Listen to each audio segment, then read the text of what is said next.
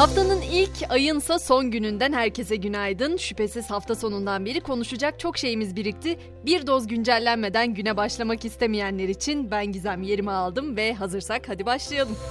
Sosyal konut projesi kapsamında 17 ilde 5615 sosyal konutun ilk temelleri 25 Ekim'de atılmıştı. Bugüne kadar yaklaşık 8 milyon kişinin başvurduğu İlk Evim İlk İş Yerim projesi için bugün son gün. Hatırlatayım başvuru süresi mesai bitiminde sona erecek. Hafta sonu uzun uzun konuştuk. TOG Gemlik kampüsü açıldı. İlk yerli otomobil banttan indi ve Türkiye'nin yerli otomobil macerası resmen başladı.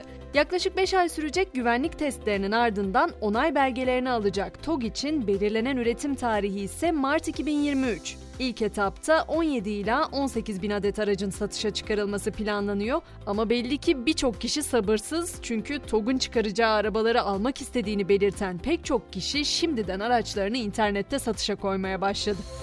Pek çok meslek grubu peşi sıra banka promosyonlarında güncellemeye gidiyor. Onlardan biri de Milli Eğitim Bakanlığı oldu ve bakanlık merkez teşkilatı personelinin banka promosyonu 25.500 liraya yükseltildi. Güncellenen banka promosyon ücretleri 16 Kasım'da personelin maaş hesaplarına yatırılacak.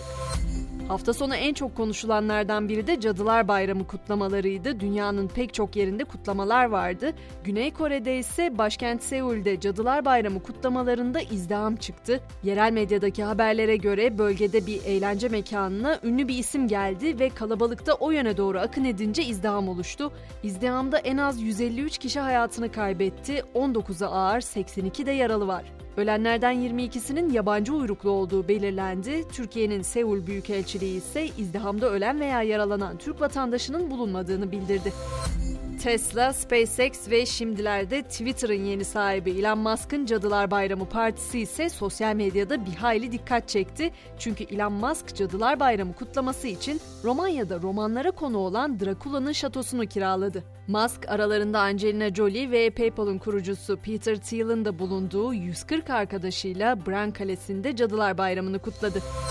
Dünyadaki yolculuğumuza Hindistan'la devam edelim. Orada da Gujarat eyaletinde bir asma köprü çöktü ve yüzlerce kişi Machu Nehri'ne düştü. Olayda en az 90 kişinin yaşamını yitirdiği açıklandı. Kayıp kişi sayısının tam bilinmiyor olmasından dolayı ölü sayısının artmasından korkuluyor. Çöken köprünün ise kısa bir süre önce yapılan bakımın ardından tekrar kullanıma açıldığı belirtiliyor. Bir süredir ABD Başkanı Joe Biden'la ilgili arka arkaya gaflar, farklı hareketler haberleri geliyor. Bu kez de ABD Başkanı ara seçimlerde kendi başına oy kullanamadı. Biden bir gönüllünün yardımını istemek ve ona birkaç soru sormak zorunda kaldı ve oyunu ancak bu şekilde kullanabildi.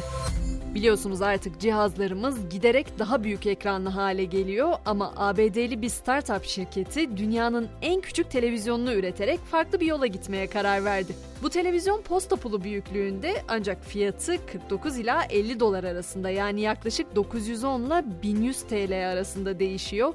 Ufak bir kızıl ötesi kumandayla televizyonunu kontrol etmek isteyenlerin ise 10 doları daha gözden çıkarması gerekiyor. Yine mutlaka sosyal medyada görsellerini gördüğünüzü düşündüğüm bir haberden söz edeceğim. NASA güneşin gülümsermiş gibi göründüğü sıra dışı bir fotoğrafını paylaştı. Söz konusu fotoğraf sosyal medyada kısa sürede viral oldu. Ama o gülümseyiş hayır mı şer mi o konuda biraz tartışmalar var. Çünkü bilim insanları güneşin bu sempatik görüntüsünün altında dünyaya doğru ilerleyen bir güneş fırtınasının olabileceği konusunda uyarıyor. Jeomanyetik güneş fırtınalarının iletişim sistemlerini, radyo ve uydu operasyonlarını etkileme ihtimali bulunuyor. Ve spor dünyasına geçtiğimizde ise Beşiktaş'ta ikinci Şenol Güneş dönemi 5-2'lik Ümraniye Spor galibiyetiyle başladı. Güneş bu galibiyetle kariyerinde mağlup ettiği Süper Lig ekibi sayısını 51'e yükselterek tarihe geçti. Lig tarihinde daha önce 50 farklı rakibi mağlup etme başarısını gösteren Fatih Terim'in başarısını elinden alan Şenol Güneş bu alanda zirvenin sahibi oldu. Ve Spor Toto Süper Lig'in 12. haftasında Fenerbahçe'de deplasmanda İstanbul Sporu 5-2 yendi. Ligde üst üste 4. galibiyetini alan ve puanını 26'ya yükselten Sarı Lacivertliler liderliğini sürdürdü. Günün ilk güncellenme saatini burada noktaladık ama öğle saatlerinde tekrar görüşelim derim. Beni yalnız bırakmazsanız sevinirim. Görüşmek üzere.